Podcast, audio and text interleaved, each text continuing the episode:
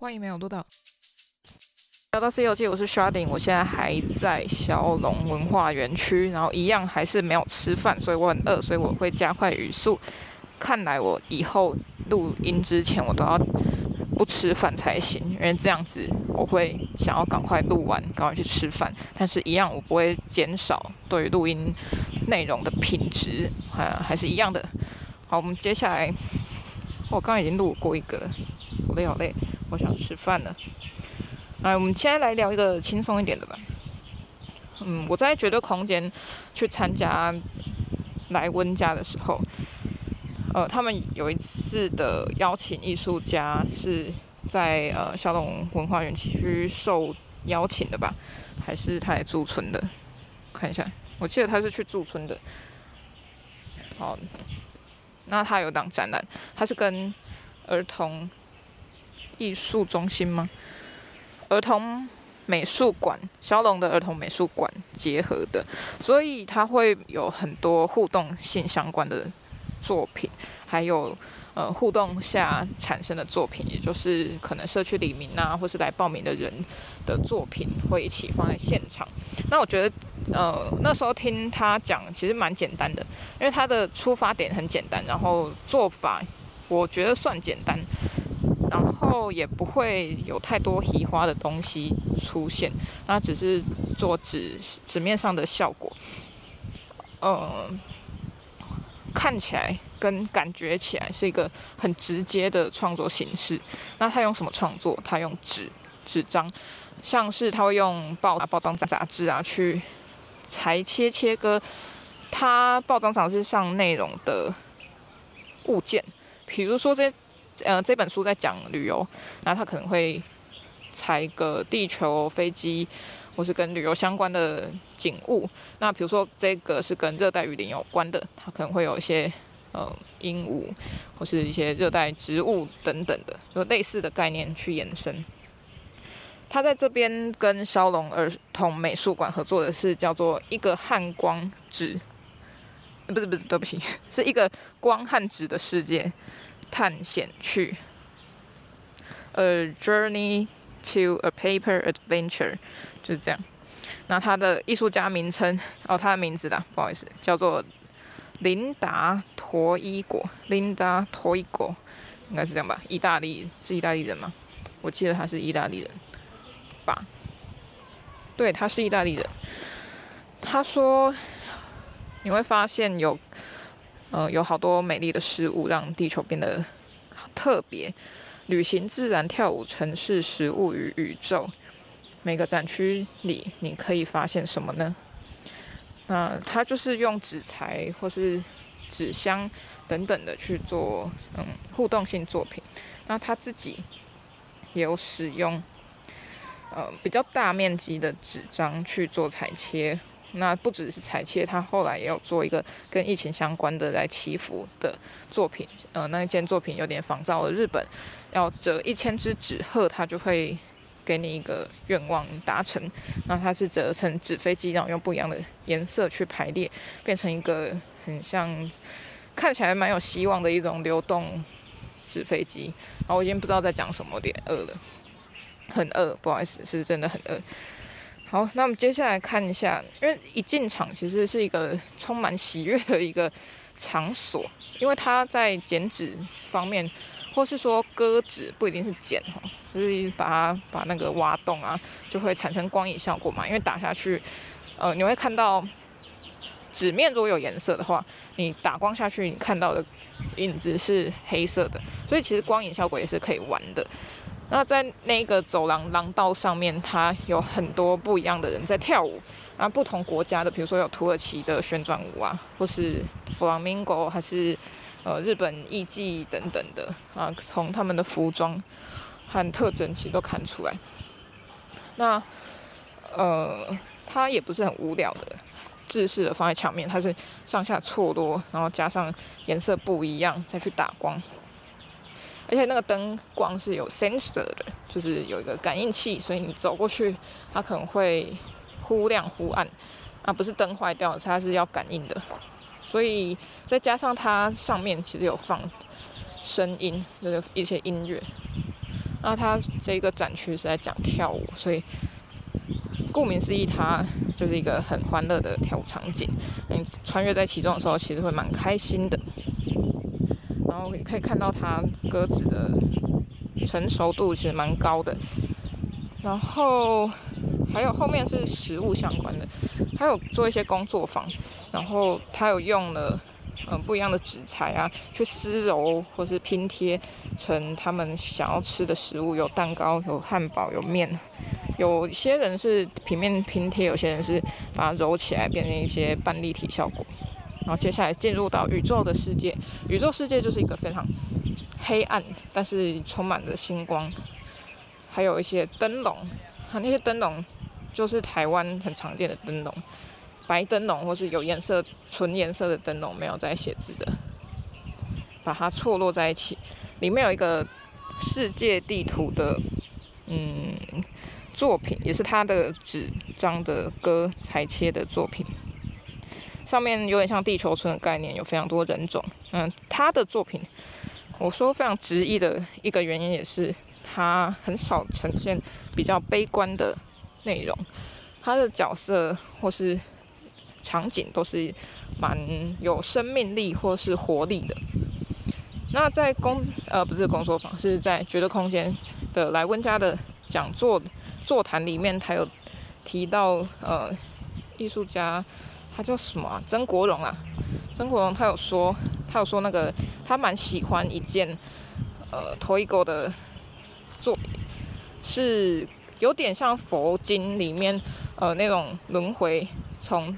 人道啊，然后到空中啊，诶，水空中这样的一个呃阶层关系吗？然后世界观，那我记得没有很清楚。他蛮喜欢这一件，那我看的话，他有点摆的歪，有点歪斜了，不过不影响视觉。嗯，会看到说他使用的纸材有时候不一定是完全新的纸材，像是他可能选用报纸，或是。其他的报章杂志等等的，所以内容也是可以看的一个特点。他在哦，我把口罩摘下来，所以声音可能会不一样。所以他在报纸上可能还会再涂改，或是再增加一些小图像。但如果要论图像到底长什么样子，你可以想象，呃，一些可爱插画、插图的，嗯。剪纸、剪纸、剪影版本，对，但很有他自己的风格了。他算是一个蛮成熟、风格成熟的艺术家。现场也有摆放一些他比较早期的书本的创作。呃，他不是真的做绘本，或是做，或是出版书籍，他是做像是把刚刚说到的，呃，可能是旅游书啊，或是什么什么类型主题的书，然后他拿来做，直接做在书本上面。比如说直接挖空，然后直接在上面做立体效果。那它的立体效果不是在粘贴，而是直接从那些书籍里面一页一页这样子去割，然后让它有一些层次，所以它不会浪费很多纸张。那因为是互动展，所以有很多可能学员小朋友一起完成的作品。像是现场有，我记得，呃，台日的儿童学童一起合作，把他们心中的旅游或是风景，哦、用不一样的媒材纸材收集来的纸相关的材料拼贴一起，呃，我觉得效果蛮好的，因为它自己是一个立体作品，非常多层次，有前中后景。那我觉得这个尝试其实如果给小朋友去制作是蛮有意义的。好，那最后会看到，呃，纸箱的作品是蛮壮观的。不论它的技巧、技巧性好不好，或是粘贴的好不好，但他们都蛮有创意的。像有人直接把邮局的鸟头剪下来，然后贴在纸箱上，然后因为会有灯光效果，所以他们会有一些挖空镂空的呃裁切，然后把。窗户啊、门啊的那些光源都做出来，然后做的有点像小城市的概念。然后最后一个区域是，也是 Toigo 他自己的作品，然后是纸张的长幅的作品。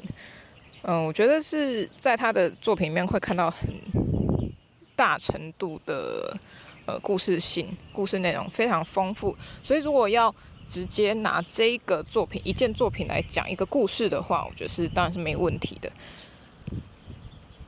嗯，蛮有趣，就是不是一个静态的呈现而已。它我是说，不是一个呃画面看起来是静止的状态，而是你可以照着这个时序，有点像是中国呃水墨的概念，有点像是水墨概念。我们照着卷轴的前后关系，或是上下关系去叙述它的时间轴。好，后面有人在哭。好，那下来在同样是儿童馆，它的隔壁。对面有一档叫做《幻影阿哥拉》，是铃木悠哉的展览。铃木悠哉在我记得一八年的时候，还一九年的时候，我大学还没还是刚毕业，我忘记了。那时候他就到绝对空间来办一场个展。那场个展，嗯，他没有推出产品。那铃木悠哉日本人啊，我觉得他做的东西放日本，那个符号元素非常强烈。啊，虽然不是从他自己。嗯，也算啦，就是他去路上找到一些蛮有趣的符号，不管是平面的还是立体的，他把画为符号平面化之后，再把它立体化。那那些符号可能是某个大物件的某一个小局部而已，所以我们去看的时候会觉得，诶，那个铃木又在又在制造他新的符号语汇，但其实没有，他那些其实都是来自于我们日常生活中可能会被遗忘的符号性而已。只是它可能在颜色区隔，或是在做一些微调、线条的微调、曲折的调整之后，会变得不同。那铃木佑哉的东西呢，我觉得是蛮讨喜的，所以至今应该有四年左右的吧，四年、三四年左右的时间，他还在骁龙这边混。不是说他真的很混，或是他真的很烂之类的，我是说。他在台湾适应的还蛮好的嘛，我觉得台湾人会喜欢他的东西也不是没有道理的，毕竟，呃，殖民或是一种习惯性啊、就是一种，呃，我们其实不会去讨厌他的符号语汇啦。以艺术层面来说，其实我们也没有必要去排挤任何一个国家，而且大家都是大家的养分。国际艺术村，拜托这边萧龙是有记得的哦，所以国外的朋友们。你也是可以来申请啊，在国内的朋友你也可以来申请。好，那铃木又在这个地区，哦，它这个场馆真的有够大，应该是有别人的两倍了哦。这个展场非常大，那可能是为了要考量到小朋友会进去玩，会跑来跑去。那他们在现场有用一些像木板，把它的符号直接立体化，然后再去上色一些丰富颜色或是线条。很明确的，呃，很可以很吸引小朋友，但又不像是小朋友很直接会喜欢的纯色，它其实也有带一点灰，然后带一点白，所以是有经过调色的。它整个展场就是一个蒂芙尼蓝啊，直接被骗进去哦，没有啦，里面也没有蒂芙尼。嗯，小朋友应该会蛮的玩的蛮开心的，只是我自己觉得有点互动性有点少，尤其是后面最后一件。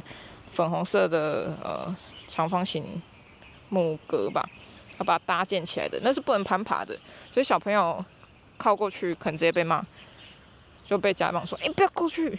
这样他们怎么会敢想想要在这个地方跑来跑去嘞？好啊，他那还有其他地方，其实都可以或坐或站或玩或躺，嗯，就是小朋友会爽的地方。好，那我们进到整场的。正前方呢，其实会看到很多小小的，像绘图、绘画、手绘的符号。那那些其实我记得都在绝对空间展过，就是他那个时候驻村呐、还有展览的时候都去观察的一些小符号。哦，那其实，在绝对空空间个展之后，他也有再继续在消融吧，继续驻村过，不知道几次。啊，真的是，他是不是太爱台南萧龙这个地方了？应该要变成台南的一部分了。铃木悠哉，嗯，但大家还是可以去看一下他对于符号诠释的方法，已经蛮有他一套系统了，而且颜色也有他的，嗯，蓝，像我们说的克莱因蓝，那他其实有大部分的作品都是以蓝色系为主的。嗯，那加上一些很明亮的粉色或是黄色，其实就很简单，或是留白，哎，就很明确跟很清楚，可以看得出形状特色。OK，那铃木悠哉我们就说到这里。那后来其实跟头一狗一样，是来自意大利的，诶，是吗？意大利的艺术家吗？有一档展览，他，呃，也是在小龙文化园区，也是一位外国人，他叫做什么名字？我来看看，我真的很饿，饿爆了，看一下，他叫做米歇拉吗？米歇拉，哦，是米凯，怎么好？我直接讲他的中文翻译。米凯拉，米凯拉，马特洛，米凯拉马特洛。我、看到后面有鹿，然后我们这边园区呢有一个有三只鹿的雕塑作品哈，但它是不能启程的。结果有个阿嬷把他的孙子吧抱上去做了，不知道到底要不要阻止这件事情。哦，他下来了。OK，好，我们继续。好，米凯拉，米凯拉马特洛，他是代表 COPE NYC 参加萧龙文化园区举办的二零二二年艺术家驻交流活动。那这次今年呢，COPE NYC 提出意义是水在台湾，哦，不管是在生活方面、文化传统及永续性的生态环境当中的重要性。然后他就以妈祖及不同宗教的圣母等人受尊敬的海神作为主题。嗯，好，那我直接讲我的感想。呃，他因为在台湾，所以他的哦，我们直接哦，你还是要叙述一下作品，不好意思哦。进去的话，右边是论述墙，左边的话作品。作品其实空间不大，但他用的方法很有趣，是用布。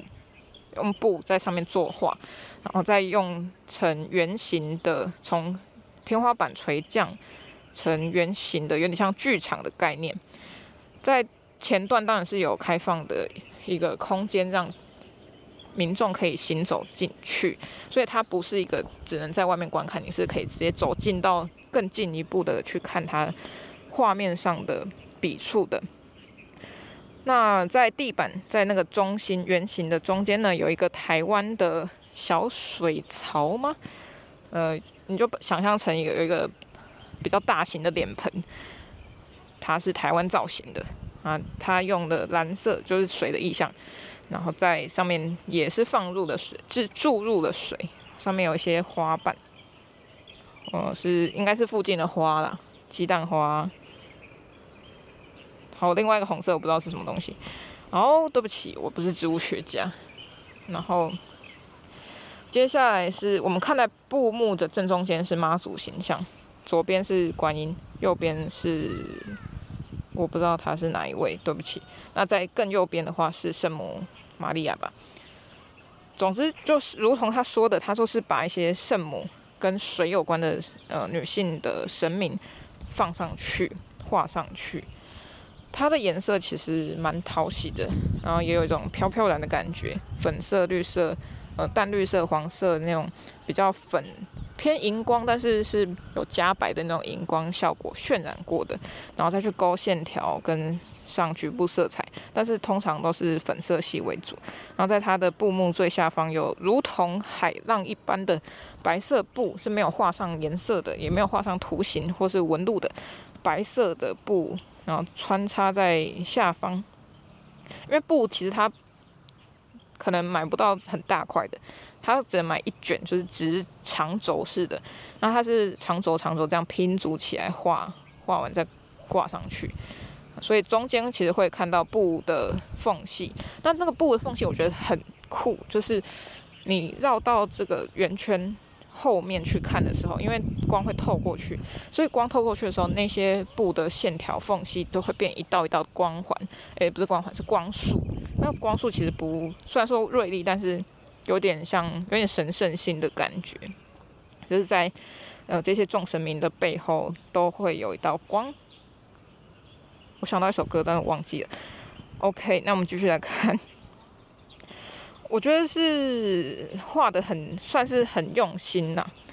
我唯一的建议是，我唯一的建议是，嗯，也不一定是建议，说对他对于他来说可能不需要。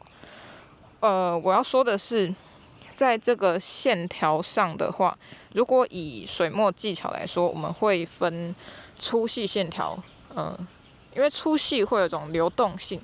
那越细的地方代表像是纹路，它凹陷的地方比较浅；那比较深的地方可能代表它的纹路或是分界比较明显。那我们在画水墨的时候，通常勾线条就是一个很大的学问，它不太像是工笔画。工笔画其实它也是有粗细之分，但总归一句是，如果线条有一些粗细变化的话，它比较不会那么僵硬。那在他的作品里面，米凯拉这位艺术家的作品里面，嗯，比较没有着重在线条的粗细变化，但纹路是很清楚啦，就嗯不会说很偏离掉，因为他要模拟模拟仿。台湾的神明嘛，因为国外他可能看很习惯了，很会画，但是台湾的他可能不太熟悉，但他的那个神韵其实是有出来的，只是在线条上我觉得有点僵硬，因为太一致了。嗯，如果是我的话，我会以国画的呃水墨画的方法来处理，不管是边线还是纹路的线条都都是哦。那这是因为学过一些技巧，所以会去注意的地方。那我自己是这样的个性，我会去做这些变化。但是，呃，套用到每一个人身上，每一个创作者的身上就不一样，所以不勉强大家。那大家如果有兴趣对呃线条的研究的话，也可以去试试看，说粗细线条怎么画，有点像是你拿着毛笔，软性的笔，呃，叫什么笔刷，软性笔刷，它它是可以做出。粗细变化，就算是弹性比较高的珠棕的，或是呃尼龙的，其实也可以做到同样的效果。可以做粗细呀、那种很像海浪，有有所希望有波涛的感觉哦。就嗯，大家可以自己领会一下。好，那其实它在布幕的后面的右侧的墙面上，其实有画的，用粉色画了，嗯。很不明显的手啦。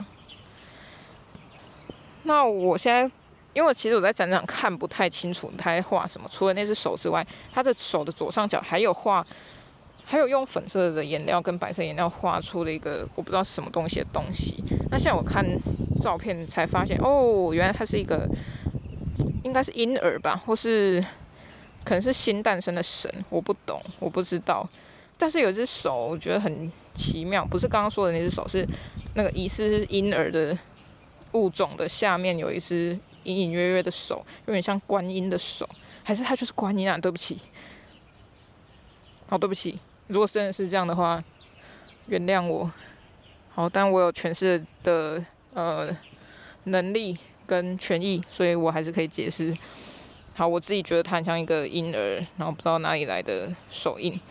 呃，那面墙我觉得蛮重要的是，它还好，它有画这一面，因为如果只有中间的圆形布幕的话，会有点太直译的，但也没有不好，只是这面墙有加分的效果，而且它右面右边这面墙它不是直接勾勒或是很面状的去把那一个我说的不明生物的。形状画出来，如果它画出来的话，我就不会觉得它是不明生物了嘛。所以它的它有点像是我把背景用背景上色，然后来衬托它留白的部分是它的形象人物。那它只有勾勒背景，还有人物的浅浅的五官。对，就是这样。然后我声音有点要烂掉了，要沙哑，喉咙有点要长茧了。OK，那以上就是三档展览哈，头一个的嗯跟。儿童美术馆合作的，还有铃木悠哉的，也可以带亲子哈小朋友一起来玩，然后家长可以在那边休息啊，空间很大，让小朋友跑跑放电一下，很适合。头一个作品呢，呃，因为它有些互动性，如果你要跟他互动，因为有些剪纸哈，其实可以去跟馆方顾展人员要，然后你可以去做作品。嗯，然后我要讲什么？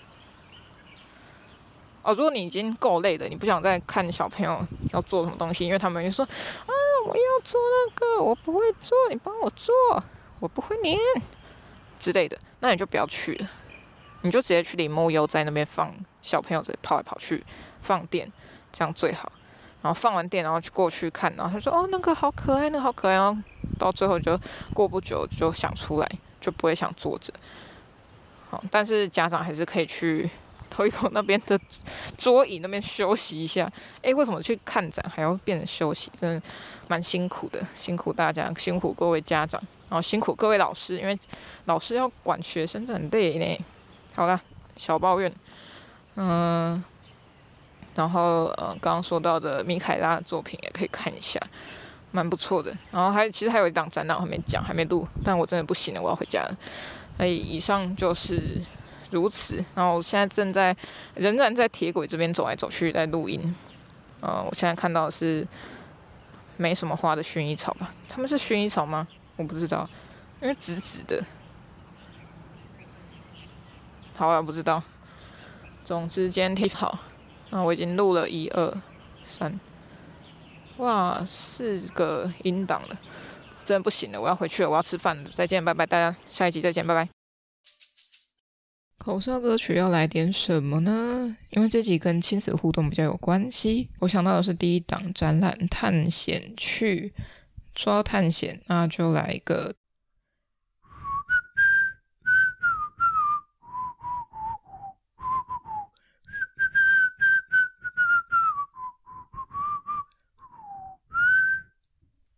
大家知道这是什么歌曲吗？如果有在看美国的动画卡通的话，就会知道这是《探险活宝》。《探险活宝》，我、欸、诶，我以前很爱看这个哦。台湾在播放的时候，我完全没看过，我也没看过什么中文版 Cartoon Network，什么都没有。我是因为树蛙孤岛的关系，他推荐我，我在大学毕业后才开始追，然后发现哦，真的蛮好看的。这是大人的卡通，真的不要觉得说卡通只有给小朋友看，其实这一出蛮有意义的。嗯，然后我很喜欢马瑟琳。凯瑟琳，那个吸血鬼女生，她很赞，她的角色我很能感同身受啦。然后她的歌也很好听，对，我最喜欢那个角色了。OK，那就这样吧，下一集再见，拜拜。各位各位，喜欢《西游记》的话，可以到脸书、IG 搜寻《西游记》。C 是大写的 C，那请认明 logo 是绿色微笑的毛毛虫，那就是我啦。想听最新一集的《西游记》，可以到各大平台，像是 First Story、KKBox、Spotify、Apple Podcasts 或 Google Podcasts 免费收听哦。想与我互动私讯或者聊天，可以到 IG 上找我，搜寻《西游记》。欢迎各大单位合作邀约，信箱请看下方资讯栏喽。那我们下一集《西游记》再见，拜拜。